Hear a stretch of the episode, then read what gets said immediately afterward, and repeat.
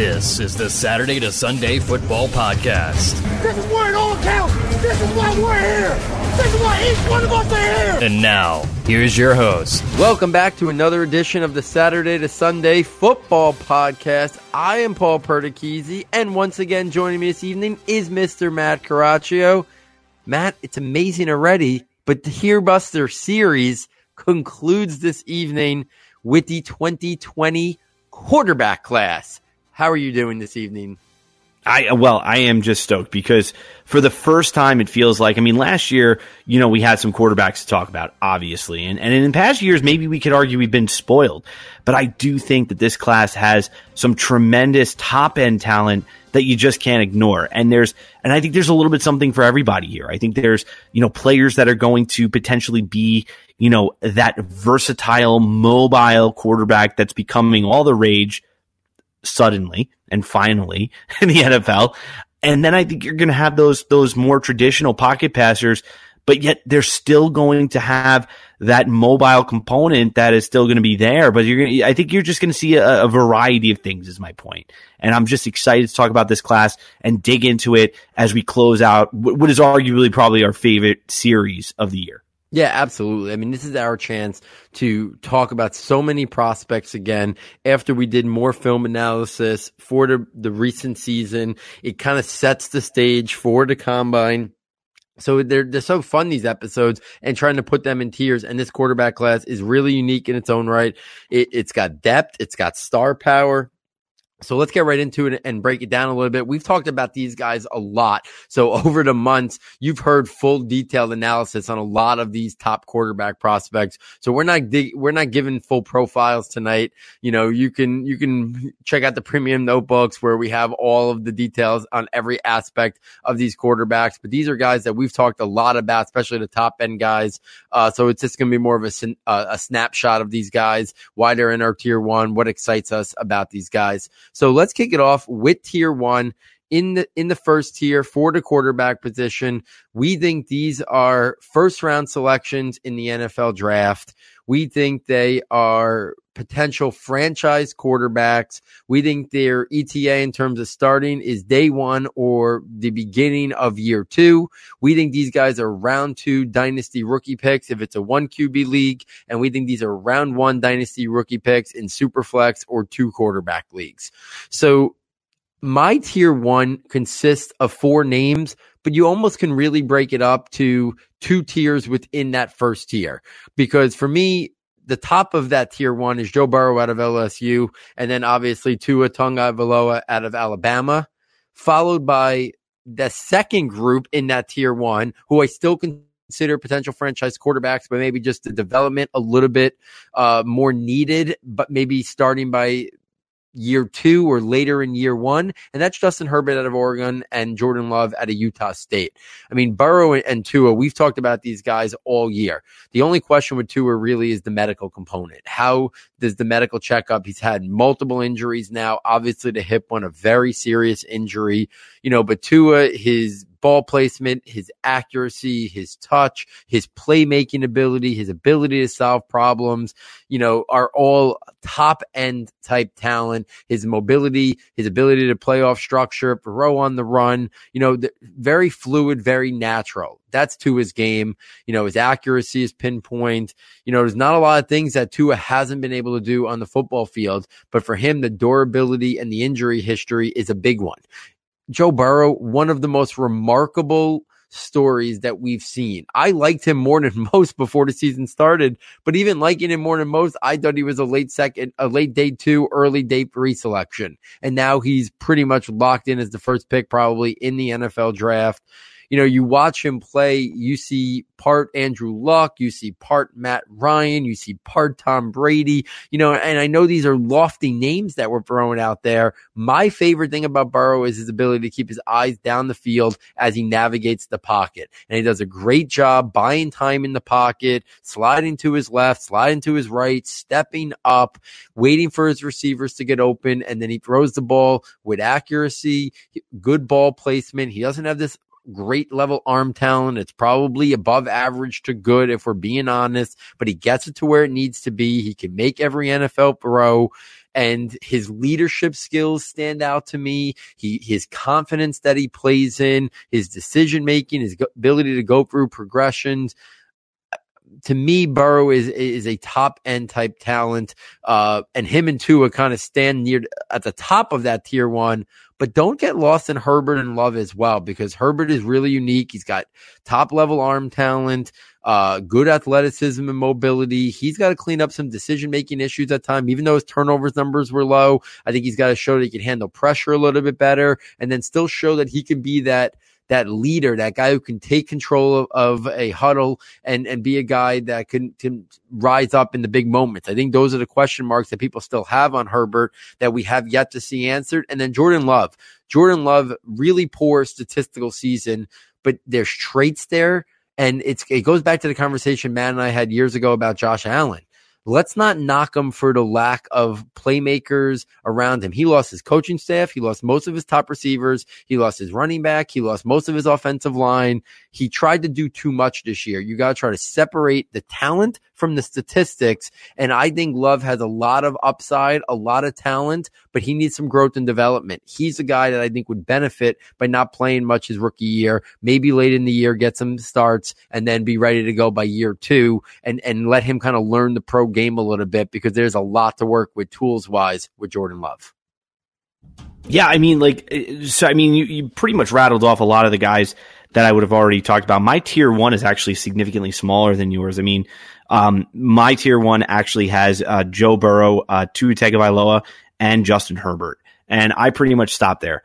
Um, I, I think those guys, uh, you know, uh, while you know Jordan Love, I, I really do love. I think the homage that we've paid to Jordan Love throughout this particular season has been quite well documented. I think that you know he's a player that's still developing. I think there's a lot of like there's a lot of um, sensitivity and intuition to his throws. I think his controlling of the trajectory of the football relative to the routes of his different receivers is really interesting and well done. And I think there's moments of um, a deft skill that he displays, especially, you know, when he's on the move, especially when he's on the move and not in the pocket. I do think there's incredible movement skill there. Um, but I do think that he's the type of quarterback that I think you're going to have to ultimately develop. I mean, so he's, that's why he kind of still fell out of the range for me. I think he's a, a starter potential. He's a guy who's going to start down the road. He's a, at least a high end backup right now.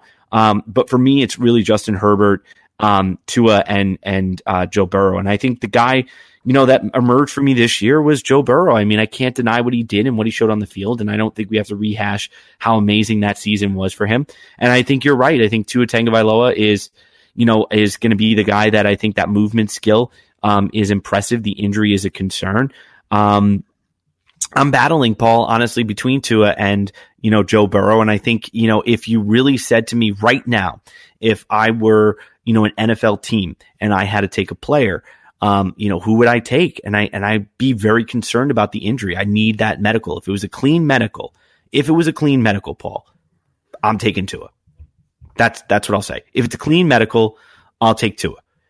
If it's not a clean medical or there are long term concerns or considerations to be worried about, then it's Joe Burrow for me. And I know that that might sound like blasphemy for a lot of players. You know, people might be saying, "How could you, how could you slight Joe Burrow?" I, I don't, I don't think it's a slight, guys. I, I I genuinely think you're talking about two players at their respective position that really are just both that good. And I, and I don't think it's necessarily a slight. I, I don't think it's a slight on either one of them. I think it's, it's preferential. What do you prefer? And I think in this, you know, I think in the modern up-tempo NFL, I think Joe Burrow has shown that he can do that. I think he's shown that he can win with his legs when needed. He's shown that he can live inside the pocket and throw on the move. He's shown all that. Um, but I also think Tua has shown the capacity to, um, do that as well. And I think at times he's done it in more complex problems than let's say Burrow has. And maybe that's, you know, splitting hairs, but I mean, I, I mean, I think, I think Tua is a very, very good quarterback and I, and I'd be really hard pressed not to take him number one. Um, if it's a clean medical as it stands right now, not knowing that if, like I said, I, I'm, I have Burrow number one right now. Um, but if it's a clean medical, Paul, it would be it would be Tua for me. So I mean that that's why they're they're both in that tier. And I think Justin Herbert is, um, you know, as you said earlier, I think Justin Herbert is a player that really just if he'd come out last year, he's probably the top quarterback off the board, you know, and now here we are and he stays another year and I think people are just poking holes in him. And I, I don't think he's any less the prospect, so to speak, that he was the year before. He's a great player and I think a team is going to build with him. Um, and I think he's a great building block for a team going forward. So I, I, I really do like Justin Herbert, but that's I mean that the Tua the Tua Burrow conversation to me comes down to medical, and I'll I'll never know for sure what that answer is. Yeah, I mean, I think you make the point. Like, listen, if Tua was clear, I, I don't know. I might, I might have Tua uh, ahead too. Like, it's that close. Like, there's so much about Tua's game that I truly do love, and I watched so much Joe Burrow this year and so much LSU, and it was, it was watching him and did what he did this year, it was a it, you only could come away super impressed with what he did because he was making things and he was doing things that do translate to the next level. And that was yes, he he had a tremendous, tremendous wide receiver group at his disposal. But so did Tua. Yeah, you know, so he Tua. he had a great running game. But so did Tua. You know, so it, I don't want to sit here and, and, and say that the LSU you know, surroundings is what led to Joe Burrow's great year, but then not acknowledge that Tua had just as good over his whole career there at, at, at Alabama. They're very different style players, but I think both of them could be high end franchise type quarterbacks at the next level. And it's going to be interesting to kind of see where they go. I think there's a chance that if the two his medicals check out, you could see him go as high as three, whether it's the Lions or a team trading up. Uh, I don't see any way that both of them aren't off the board before uh, the end of pick five. I think that's I think that's the absolute furthest that Tua could fall if, if the medicals are okay. And I also think Herbert's very much in the mix in the six, seven, eight range. And yeah, I think you're right. I think last year if Herbert comes out, yeah, okay. I think Arizona was locked in the Kyler Murray. So, but I do think Herbert probably goes ahead of Dwayne Haskins and he probably goes ahead of Daniel Jones and he might be the guy. There were there were a lot of whispers in New York that he was the he was the eye of the Giants uh, organization.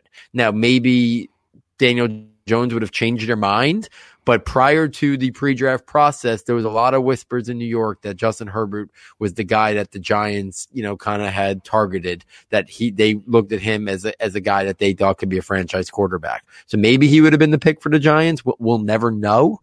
But I do think him staying longer, like usual, opens himself up for criticism. And I think that's what happened a little bit this year. But I do think there's some concerns about him stepping up in big moments. He checks off every box you want him to check off on in, terms of a, check mark, a checklist. It's how does he handle the big moments? And I do think there's a little bit left for him to prove in that area. And we've seen Joe Burrow and we've seen Tua answer the, answer the bell. Kind of like when we go back to the, you know, I was sold on Deshaun Watson when I saw him against Alabama in those two national championship games. I think we've seen Joe Burrow and Tua rise up in, in big moments to feel like they could handle the big moment in the NFL. I think there's still question marks on Justin Herbert in that regard. And I think that's the, what NFL teams are trying to figure out. I still think he's going top 10. I think he's probably going top seven or eight, uh, maybe even top five as well. But I think that's where, uh, the questions loom. So if we take this to tier two, tier two for us is made up of guys that we consider day two prospects. So we're thinking round two, round three. We think these guys have starter potential or high end backup or spot starter, a player you can win with, but maybe lacks consistency. So again, a team drafts a guy in round two, especially early round two, they're looking at him to be a starter. A team drafts a guy mid to late round three. It could be a guy that they envision to be a high end backup with the potential to groom into a starter, but they're probably not counting on it. You know, CJ Beathard was a late third round pick. Davis Webb for the Giants, you know, similar things. So I do think there's a, a big difference in whether you go early to mid round two or you go late round for rake in terms of what the NFL teams picking look at you as. So there is a, it's a little bit of a wide spectrum here. You know, we think these are mid to late round dynasty rookie picks in one QB fantasy leagues and round two to round three dynasty rookie picks in super flex or two quarterback leagues. Uh, my tier two is made up of three names. It is Jake Fromm out of Georgia. It is Jacob Eason out of Washington and it is Jalen Hurts out of Oklahoma. These three players could not be more different. Jake Fromm is the guy who nothing athletically wows you. He has average to above average arm talent. his accuracy is good in the short to intermediate range, but there's some questions about it vertically down the field. His physical capabilities in terms of athleticism, mobility are just about average. But the intangible stuff, everything you hear, everything you read is through the roof. Good studier, good teammate, good leader. Uh, that stuff on you know working hard is is all top notch. Matt, you've mentioned it before, an Alex Smith type vibe. I think he's a guy who's going to be drafted in day two. I think he's going to probably have a good chance to become a starting NFL quarterback, and he has the capability to be an average starting quarterback, somewhere on the Andy Dalton to Alex Smith type spectrum in terms of what you ask of him. I think that's who Jake Fromm could be. Jacob Eason, he's got all the physical gifts in the world in terms of arm talent. He can throw the ball. He might have the best arm talent of anybody in this draft class in terms of velocity and strength. He showed some improvement this year in terms of his accuracy. Accuracy. I still think there's some refinement there. He can make every NFL throw but he's got to work on his touch and anticipation. He's got to know when to take some off of that fastball that he has. He's got to be able to get through progressions and get through and make better decisions. So he's a lot of upside. He's a traditional pocket passer with a gigantic arm, but he's got stuff he's got to work on. Maybe he gets pushed into round one. I think he's more of a day two guy. And then you got Jalen Hurts. Before the season, he's probably a UDFA quarterback prospect, probably drafted to be an athlete and change positions, but he showed growth and development this year. He's got that athleticism. He's got that mobility. He can play off structure. He's got good running capabilities, not elite level burst and acceleration like Lamar Jackson, but he he's got power to his runs. He's got good play strength. He can run through tackles. He's got he takes good angles, which is it makes things difficult. And he showed growth and improvement. He's got the arm talent to push the ball vertically down the field or outside the numbers, but he's got to get better with his accuracy and ball placement, more consistency, better job again through progressions, better decision making. But he's a guy who just solves problems on a football field. If that's your intent for your quarterback, solve problems, make winning plays put you in a position to score. I think Jalen Hurts could be drafted somewhere on round three. And if a team's willing to build an offense around him, I think he could be a functional starter at the next level. But you got to cater to his skill sets and know who he is and where his developmental areas are and, and try to make sure you cater your team around his strengths. Well, I mean, uh, we actually don't differ other than one player who I mentioned earlier in terms of Jordan Love out of Utah State, but I've got Jake Fromm in this in this tier as well from Georgia. I've got Jacob Eason from Washington and Jalen Hurts from Oklahoma, and I think you did a nice job contextualizing the the kind of you know mixed bag of tricks this particular class is at this position when it comes to this particular tier. I don't really have much to add other than to, to, to drop a couple of little nuggets about each one of them. I mean, Jake Fromm, I, I'm still a fan of Jake Fromm. I do not think, and I will not buy into this narrative that he is just a vastly, you know, overmatched quarterback and his time at Georgia has been, you know, fell short of being, you know, um, has been anything but underwhelming. I don't think that's what he was, you know, as a player coming out of high school. Um, you know, the, the, the, the reports on him coming out of high school were the, was the ability to lead, was the ability to run a team, be that commander inside the pocket and function in offense. And I think that you saw that even at the, the level, you know, at Georgia. I think you saw it at the next level as well. So I think that that particular, um, skill set is something that's really important at the NFL level. And I think, as you said, he'll have a chance to start. I think he's going to be in a competition. I think he very well might win out, uh, and do that. And I think he's a player that I'm, you know, kind of interested in seeing what happens to him. Jordan Love is, is the player that I think is most deserving of potentially jumping a tier. But I mean, I also think that there's a lot for him to improve on as well. I think you hit the nail on the head when you talked about Jacob Eason. I think he's the guy, the poster child, so to speak, for the position. Um, but he's never really been able to put it all together. He's got to really, really develop that sensitivity to the trajectory of the routes of his respective players. I mean, you can't just, you know, I mean, I think the thing about being, you know, a quarterback is, is, is that again, if you kind of look at what your objective goals are, you know, your objective goal is to distribute the football to your playmakers, gain yards, and improve your circumstances of your team in order to gain points and gain yards. And however you do that is however you do that. Some players are going to do it like Jalen Hurts and guys like Tua, where when necessary, they're going to get off and running. Um, then you're going to see players that are, are more like Jake Fromm. They're gonna they're gonna hang in. They're gonna hang in that pocket until they find the player uh, that they can distribute the football to, and that's same just like Joe Burrows as well. They're going to find the guy that they can throw the football to and move the ball down the field with the with the playmakers that they have on offense. But the goal is to move the football down the field. And you know, Jacob Eason, when you watch him play, you know, when you watch him play the position, there's times where I, I it just he looks he looks he looks hesitant. He looks a little indecisive. He looks doesn't look like he's really connected to the situation and what's going on. And and like you said, he's sometimes he's got to take a little bit off that ball because he doesn't throw a catchable ball at times. And I think that a catchable ball means that you have sensitivity to your player's ability to catch the football, but also their proximity to you to make the throw and what that should look like, as well as their, you know, as well as the capacity to take enough off the ball where it's a catchable ball. And I don't get that from him at times. And, and that just shows a lack of sensitivity to me. And I think that's something that's plagued him since he's kind of come out of high school. It's never been about physical talent. And that's never been the problem. It's, it's about the ability to channel, calibrate, and attune that physical talent to the circumstances of the game in order to make the players around you better. And I think there are just players in this particular quarterback class that do that a lot better than him.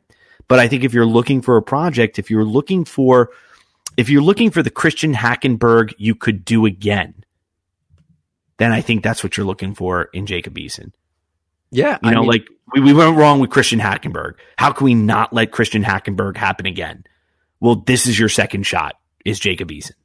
Yeah, I, I think I think you're spot on with that. I think it's going to be interesting. As the NFL has evolved and changed more, we have gotten away from those traditional pocket passing quarterbacks, those guys that only can win from the pocket. So it's going to be interesting to see what the NFL views a guy like Jacob Eason. It's really going to be fascinating to me because I do think he has that elite level arm talent, but but where does that put him in the spectrum of what the NFL views now? Because it's it's a different game now. It's it's it's 15 years ago, Jacob Eason would be a top 10 pick based on tr- height, frame, arm talent. The end. You know what I mean? Like it just would be. But now it, it's very different, I think, how these guys are being evaluated. So it's going to be fascinating. So let's take this to tier three. Tier three is made up of guys that we consider round four to round six. NFL draft picks. So again, a little bit of a wide range. You go early round four, you're probably going to be looked at as a guy who can be a, a hopefully a high end backup, maybe even a spot starter if need be. You go round six, you're a little bit more of a developmental prospect. Uh, you know, probably start out as a third stringer and try to work your way up to being a backup quarterback. So there's a little bit, a little bit of a wide range here, but you know, day three type guy. Uh, you know, not just a, a last round flyer. So we kind of group round four to six. We think they're a developmental quarterback that may have a chance to start in a few years down the line, but most likely would develop into a backup or third string quarterback. We think in terms of fantasy, they're watch list guys in one quarterback leagues, late round uh, picks in super flex or two quarterback leagues that pretty much, you know, roster, you know, all rookie quarterbacks. In my tier three, it is made up of a handful of guys we have Anthony Gordon out of Washington State, really prolific statistical season, replacing Gardner Minshew. Uh, I think Gordon offers some some some positive traits. I think he's arm talent is probably only average to above average. Same thing with his athleticism and mobility, but he's accurate in the short to intermediate range. He goes he goes through his progressions quickly, gets the ball out quickly. He's got a quick, clean release. Uh, he's got some footwork issues that he's got to clean up, but uh, if you ask him to play the style of system that he played at Washington State, I think he could be I think he could be a functional backup uh, spot starter at the next level. Shea Patterson out of Michigan. He's a guy that man and I have talked about a lot, and I just can't quit him. Some people might have him, you know, not in this range and maybe even way further down, but the athletic ability, the arm talent attached to that athletic ability, his ability to move around the pocket, buy time. You can do RPO stuff with him. Uh, you can throw on the run. He's a little bit of a playmaker. I'll keep coming back to the the transfer to Michigan might have been the worst thing that, that Shea Patterson ever did in his career, and you wonder how much it's going to set him back uh, if he would have just stayed at Ole Miss and not transferred to Michigan. It was never the right scheme or system for him, but there's still athletic capabilities and arm talent that that intrigue me about Patterson. It's his inconsistencies and his poor decision making that have, have him further down the rankings, and for some people, not even a draftable prospect. But I still see some aspects aspects of his game that intrigue me. Cole McDonald out of Hawaii, he's a surprise entry into this draft class. I thought he would definitely go back for a senior year, but he's got a lot of arm talent to make every NFL throw. He's got good athleticism and mobility. He can make plays happen off script, throw on the run, but he's got to improve in a handful of areas accuracy at all three levels of the field, decision making, handling pressure, progression reading. But there's a lot of tools there that I think an NFL team in round five or round six is going to be intrigued by Cole McDonald's skill set and see if they can harness it into something. James Morgan out of FIU, uh, he was at the Shrine game. Was surprised he didn't maybe get the call up to the Senior Bowl, but it was a good Senior Bowl quarterback group. I think James Morgan is a draftable prospect. I think he's a round five, round six guy. He's got the arm talent to make every NFL pro. He's got average athleticism, but he, He's accurate at all three levels of the field. I think Morgan for a small school, smaller school type prospect is an intriguing prospect that offers a lot of upside. Jake Luton out of Oregon State. This is a guy who has gotten no attention, but I just watched him recently, added him to the scouting notebook. This is a guy who I think the NFL is going to uh, be interested in. He's got great size and frame. He's got good arm talent in terms of strength and velocity. He's got traditional pocket passer, but he's got average to above average accuracy. He's got a clean release and delivery. He's got good touch, good decision making. Takes care of the footballs. Twenty eight touchdowns. I think only four interceptions this year. He's he's probably around five, round six guy. But I like his overall game. Yeah, he's not going to be a guy who's much in terms of mobility and playing off structure. He's got to show that he can go through progressions a little bit quicker. Kind of latched onto his first read a little bit too often, but it was open and he was efficient in that. But I think the NFL is going to be interested by him. Uh, and then rounding out is Nate Stanley out of Iowa. I never saw the the support that some people had for this guy as they thought a first or second day pick uh, over the last two years. I think he's more of a round five, round six guy, uh, a guy who's got some arm talent, but uh, it's got some athleticism, but accuracy issues, uh, consistency issues uh, have plagued him for a couple years at Iowa, and I still think they're issues that he has not refined enough to make him much more than you know a round five, round six prospect. Uh, but he does some have some that natural, natural athleticism and, and arm talent capabilities that will intrigue teams. Yeah, you know, do you look at this particular group and I have a lot of the same players in that third tier for me. I've got Gordon, I've got Patterson, I've got McDonald, and I've got Morgan. And that's the, I got to tell you, out of that entire group, the guys that really get me excited are really Gordon and Shea Patterson. I mean, Anthony Gordon, for example, I mean, let's talk about a little bit like just, just how amazing he was, you know, at the end of the year on the All Star circuit in terms of what he was able to accomplish and how great he looked.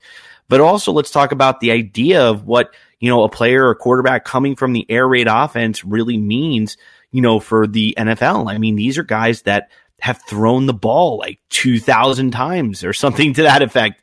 I mean, so when you talk about being in an offense now where you're going to have to throw the ball and as the NFL kind of progresses towards, you know, a pass first league, you know, run second league and that becomes the staple of what we're going to do is run to pass, pass to run, pass to pass, pass.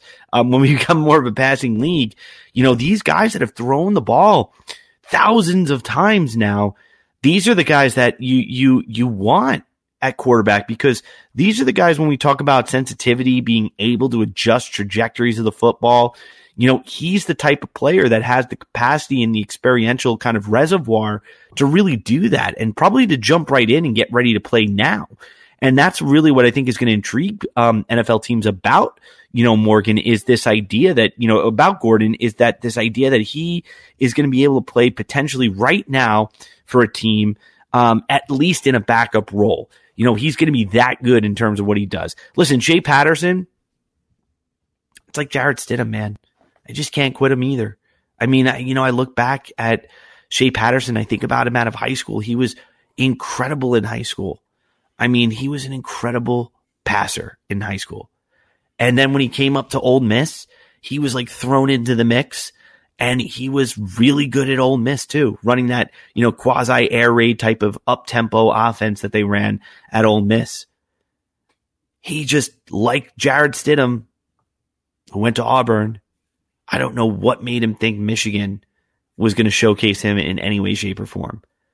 And now listen, that's not to absolve him of some of the horrendous throws that he's made. And I'm sure he'd be the first one to come on a show like this and be like, yeah, there, I, there were a lot of times that I just, I really, it was on me. But that's no excuse. I mean, he's got to clean that up as he moves forward. But I think you're going to see teams, there's going to be a team that I think takes an interest in him, that is willing to take him and say, hey, listen, let's make you our second or third QB, probably our third QB. We'll let you hold the clipboard's clipboard. Seattle. And Seattle's going to draft him in round six or round seven. Yeah. Why not? Why not? Because he's the guy who I think you look at him like mm, pretty much like New England, I think looked at Jarrett Stidham. And I think you're going to say, there's things we can do. There's ways to make it a functional relationship for us on this team. And when it comes to backup quarterbacks, they cost money too.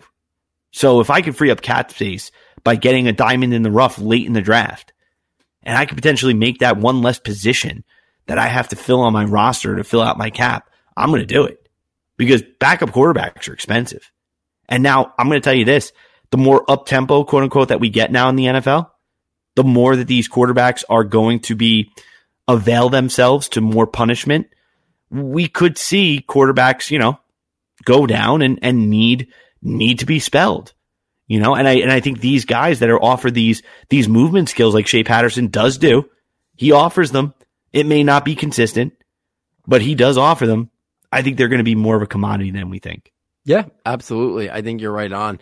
And again, the NFL is changing. So I think Patterson is a guy who could offer a spark. And again, you got to know who he is and you got to have the right scheme for him. And I think the narrative on Shea Patterson would be very different if he played in a different scheme. Like you said, I don't want to absolve him and pretend like this is all because he played for Michigan. Like, like I'm not going to sit here and, and throw a pity party for him having the ability to go play at Michigan, one of the, you know, the top 10 or 15 universities in the country. But I do think for his skill set, it was a poor choice. And I think the narrative around Shea Patterson would be a little bit different if he chose a different style of team and a different style of offense. He, you know, Jim Harbaugh there tried to fit Shea Patterson into that offense, which is a much more conservative pro style offense. And I just don't think that caters to Shea Patterson's playmaking ability. So, you know, it'll be interesting. I hope he gets a shot as a, as a late round pick. Uh, and it's in an offense that maybe allows him to, to blossom a little bit uh, as a backup, third stringer, or eventually a backup, and maybe he gets a chance down the line. So so let's round this out. I have some guys in, in my tier four that I did I did want to mention, uh, and then we'll close out for uh, this evening. Uh, tier four for us are, are guys that straight out they're late round picks, so round seven or UDFA selections, practice squad or third string quarterbacks, uh, or limited exposures too. So the guys that are in my tier four are, are the rest of the guys that I have personally uh, watched, and it, it's it's a decent list. And it starts out with Steven Montez out of Colorado. I think he's got some natural ability. He's got top level arm talent in terms of velocity and strength, uh, and average accuracy, but his decision making, his progressions, areas that he struggles with touch and anticipation, uh, inconsistency. So that's Steven Montez. Kevin, Kevin Davidson out of Princeton's a unique prospect. He was at the Shrine game. Again, he's a guy who has the arm talent. He can make most. He can make every NFL throw. He's he threw with good accuracy. He's an intriguing guy. Again, smaller level of competition, but to me, he's a guy that offers a lot because he's got that ideal size and frame. He's got accuracy even vertically down the field. He throws with good touch and anticipation. I think he's a prototypical developmental quarterback with around seven or or high priority free agent grade because that's I think Davidson. I think he's a unique player. You put him on a practice squad, you put him as your third stringer for a couple years, and you see how he develops. Uh, Bryce Perkins out of Virginia. I just watched him last week. Highly athletic in today's NFL. I think there is a home for Bryce Perkins. His capability running the ball, but he's also got some arm talent with him. It's not. It's probably average, but if you combine that average arm talent with his athleticism and mobility, I think he's a round seven or a priority free agent type grade that he can intrigue teams. Surprised he's not at the combine relative to some other guys, to be honest with you. Mason Fine at North Texas, good thrower to football, good touch and anticipation, better arm talent than I think people would expect because of his size and stature.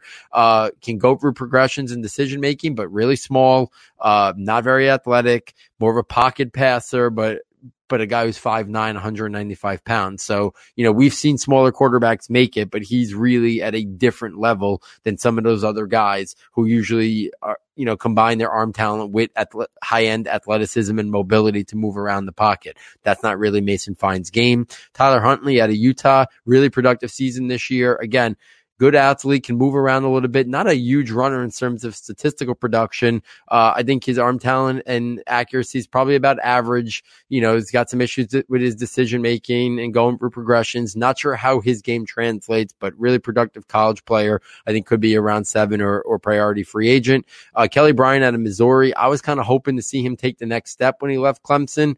I don't think he really showed enough. Uh, he's got some aspects of his game that I think, you know, are interesting, but as a complete package, uh, I think he's a guy who, he would need some time and development. And then Brian Lewerke out of Michigan State, you know, two years ago, there were people who were potentially before, you know, last, not the season that just passed, the one before that, we're looking at Lewerke as a high level prospect. Similar to Nate Stanley, I just didn't see it. A lot of inconsistencies. He has some mobility and athleticism, move around the pocket, uh, you know, but accuracy issues, decision making issues.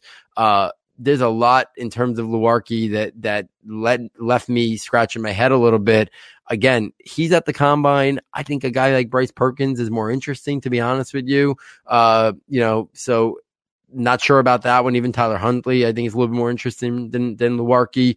Uh, but hopefully he could uh, impress and and at least uh, end up on an NFL roster because there was a time that people were, were very high on Lewerke, uh, but very inconsistent the last two seasons.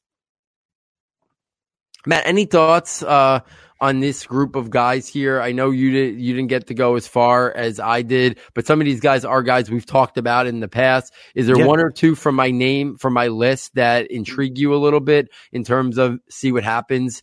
Seventh round pick, priority free agent, get him in camp and see if they can do some development.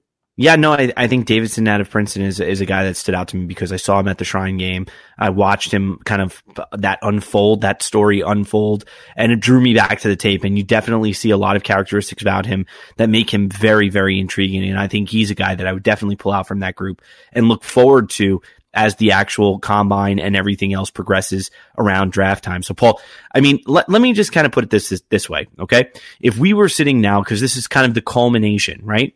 If we're going to do, if we're sitting here in, in, as a culmination of all these players now as we kind of get ready now, all these tiered players, we haven't really talked about mixed tiers or anybody that we really have, you know, in that first grouping. So I'm just curious if, if you and I are going to go, let's, let's just, let's just assume, let's just do a, a, a 10, just a 10 player quick little mock draft, one round, how these guys might settle in. We'll say super flex.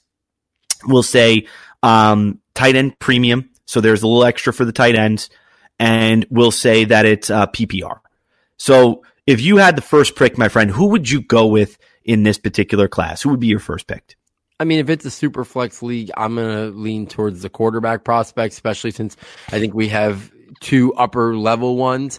Uh, I'm going to say Joe Burrow because of the durability and, and health concerns with Tua. And as much as Tua has that mobility to his game, I, I don't think it's something that translates to fantasy production. He's never been a big statistical output guy with, with rushing capabilities. If, I, if anything, Joe Burrow has actually put up greater statistical rushing production in college.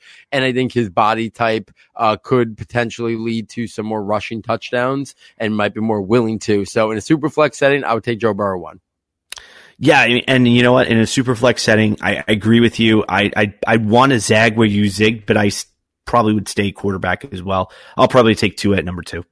Yeah, I mean, I'd probably come back now and I'd probably uh, shift gears and, and, head to the running back position and take my number one running back, even though I do think landing spot and opportunity is dramatically going to impact the top five running backs. So right now on, on talent alone, D'Andre Swift is my top running back. So I would probably say D'Andre Swift would be my next pick.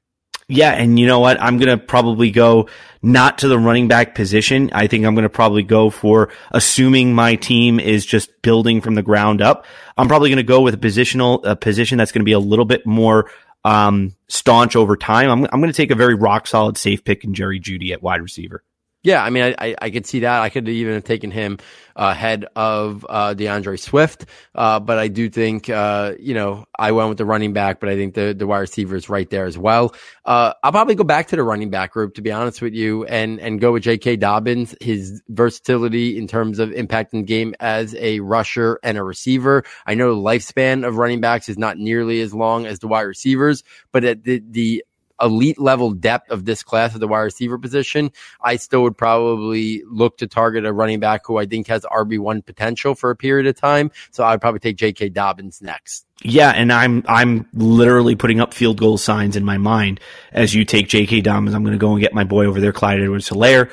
And I think to your point, I think I want to invest in running backs that I think are both receivers and runners because I think that increases their long-term shelf life and capacity to be viable in the fantasy setting as well as the NFL setting. So I think I'm going to come back with Clyde Edwards-Helaire. So just to kind of kind of pretty much round out to this or, or where we are right now to recap, at number one we had Joe Burrows. At number two, we took Tua Tagovailoa out of Alabama. At number three, we take D'Andre Swift from Georgia. At number four, coming in, we get Jerry Jeudy out of Alabama.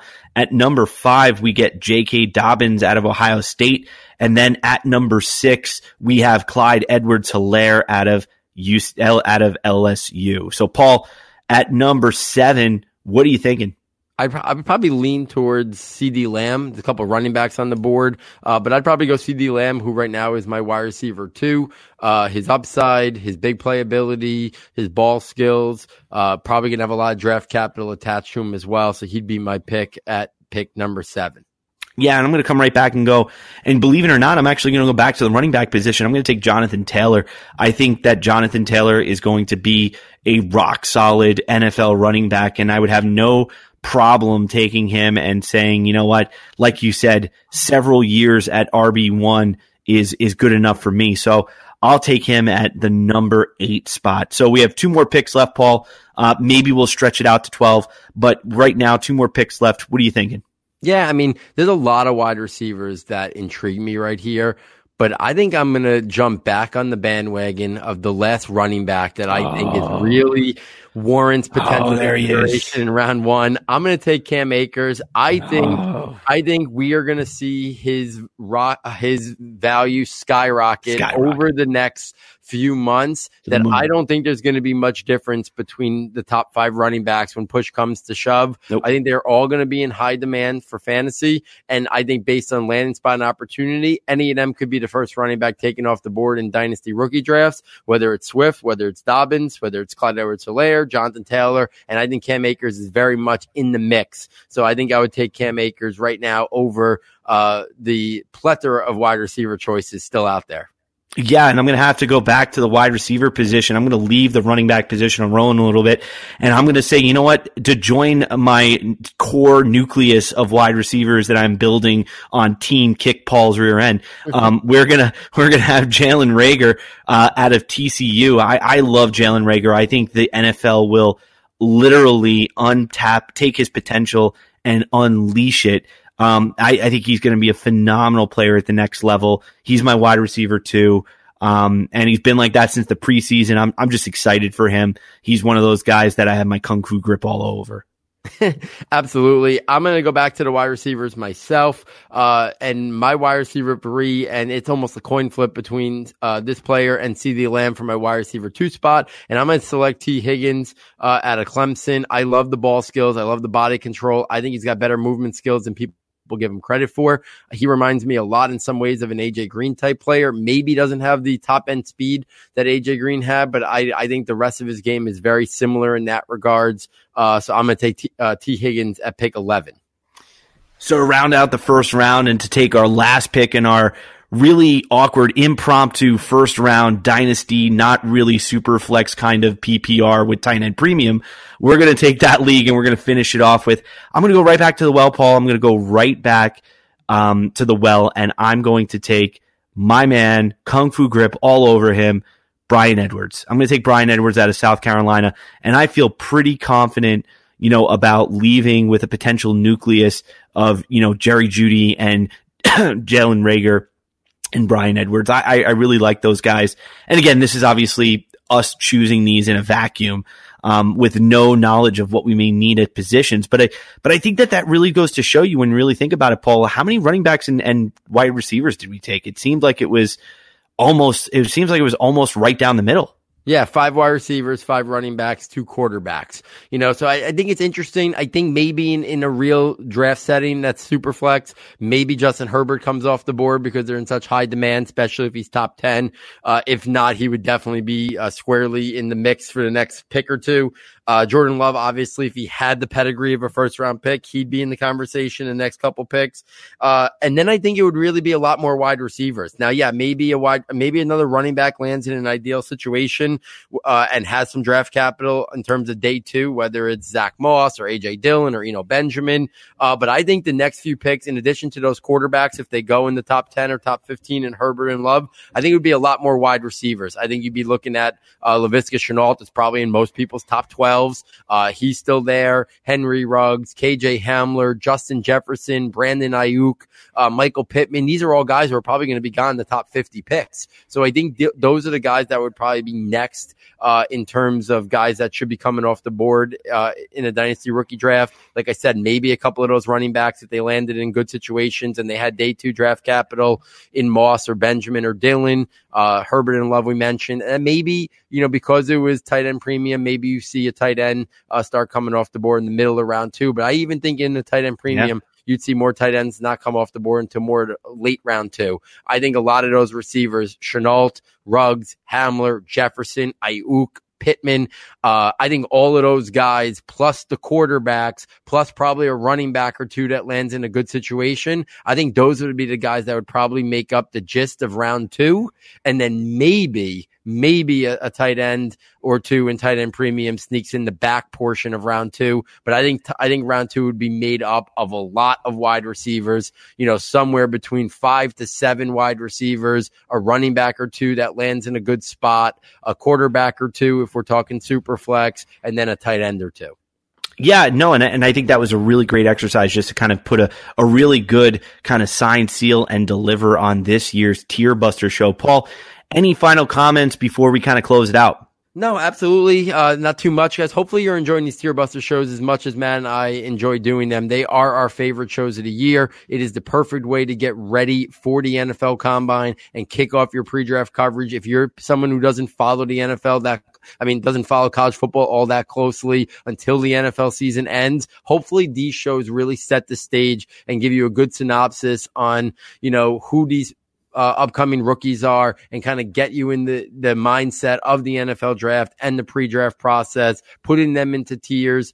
Uh, and then it's, just a great way to, to kind of, you know, learn a little bit more about how Matt and I think about these prospects, evaluate these prospects, and hopefully it intrigues you enough to get over to the website, ssfootball.com or Saturday to number two Sunday football.com and check out our premium notebooks. Uh, if you enjoy these tiers, if you enjoy this discussion, I think you really will enjoy the notebooks. You get four notebooks for nine ninety nine. It's a tremendous value. You get the scouting notebooks, which I mentioned before, has 93 player profiles for this upcoming draft class at the moment. Strengths, developmental areas, functional areas, NFL role, NFL draft projection, how they win, fantasy spin. It has another 25 to 30 guys who did not declare but were draft eligible profiles on. Our rankings notebook has all our tiers, and we continue to update them throughout the pre draft process. It has draft rankings, it has dynasty rookie rankings, it has devy rankings, uh, so much more in that. And then in late March to mid April, you get the freshman notebook and you get the draft projections notebook, all included for $9.99 please, it is the best way to support the show and really help us continue to do what we're doing on a regular basis. Uh, in terms of some housekeeping, we will have a combine preview show uh, to kick off uh, next week for you because the combine has been moved up a little bit. So the combine is now on Thursday with all the running backs, tight ends, and quarterbacks going first. So we'll make sure we try to get out the show early in the week so then you guys uh, can check that out before the combine we'll have combine recap shows and then we really start getting into our guest portion of the of the of the calendar where after we've talked about all these guys with our tiers, we've done combine recaps, you know, really that March and April, we try to bring some of the, the most unique and interesting uh, people in our industry on the show to get their takes and talk about these prospects with them and set the stage uh, for NFL draft weekend, which is in the latter part of April. So, on behalf of Matt, on behalf of our sound tech engineer, David Nakano, and myself, thank you for joining us. And we look forward next time taking you from Saturday to Sunday.